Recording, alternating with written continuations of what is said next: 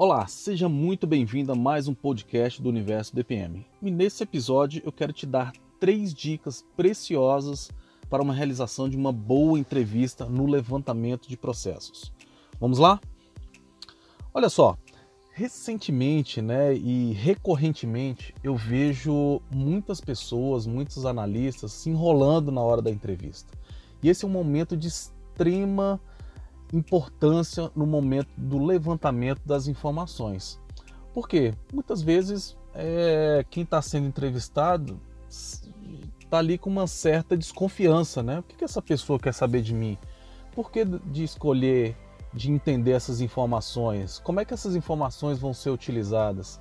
E se esse elo de confiança não for estabelecido, você não consegue efetividade no momento dessa extração de informações, tá? E ao longo desses anos eu tenho visto e percebido um padrão ali de, de entrevistas que funciona, tá? Que, que eu aplico no meu dia a dia. Então vamos lá. Lápis e papel na mão nesse momento.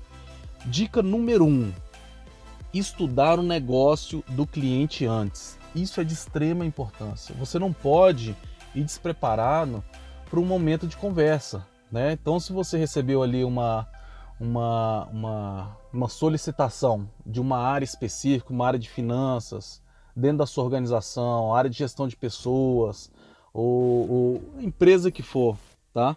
Você entra ali no, pega as informações, coleta essas informações, dá uma olhada no site, dá uma olhada nas atribuições.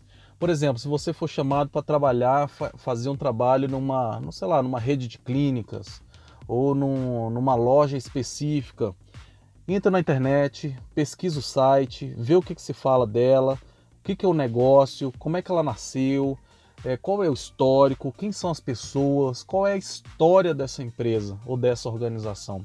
Isso é de extrema importância porque mostra que você teve o cuidado de se preparar antes e não chega ali no momento da entrevista de forma é, desguarnecida de informação e, e despreparado, tá?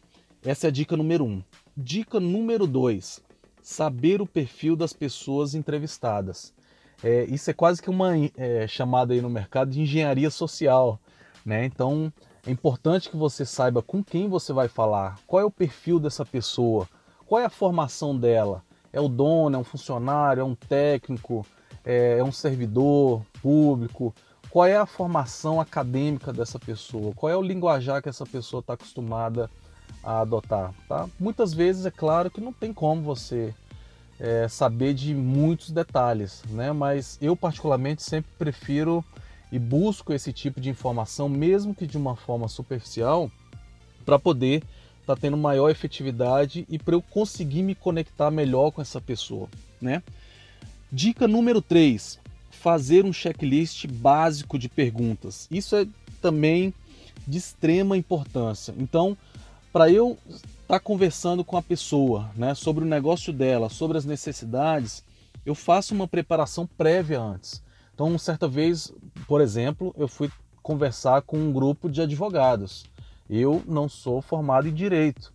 O que, que eu fiz? Eu estudei os termos técnicos, eu preparei um checklist de perguntas envolvendo esses termos, é, para justamente trazer essa credibilidade e eu falar a mesma língua as pessoas, porque senão a conversa fica muito vazia, você não consegue ali avançar nas informações que você quer e fica muito difícil de estabelecer essa confiança e a pessoa que você ou as pessoas que você está conversando não é, sentirem em você uma confiança de realmente ali vamos falar aqui abrir o coração, falar as informações que você deseja naquele momento, tá?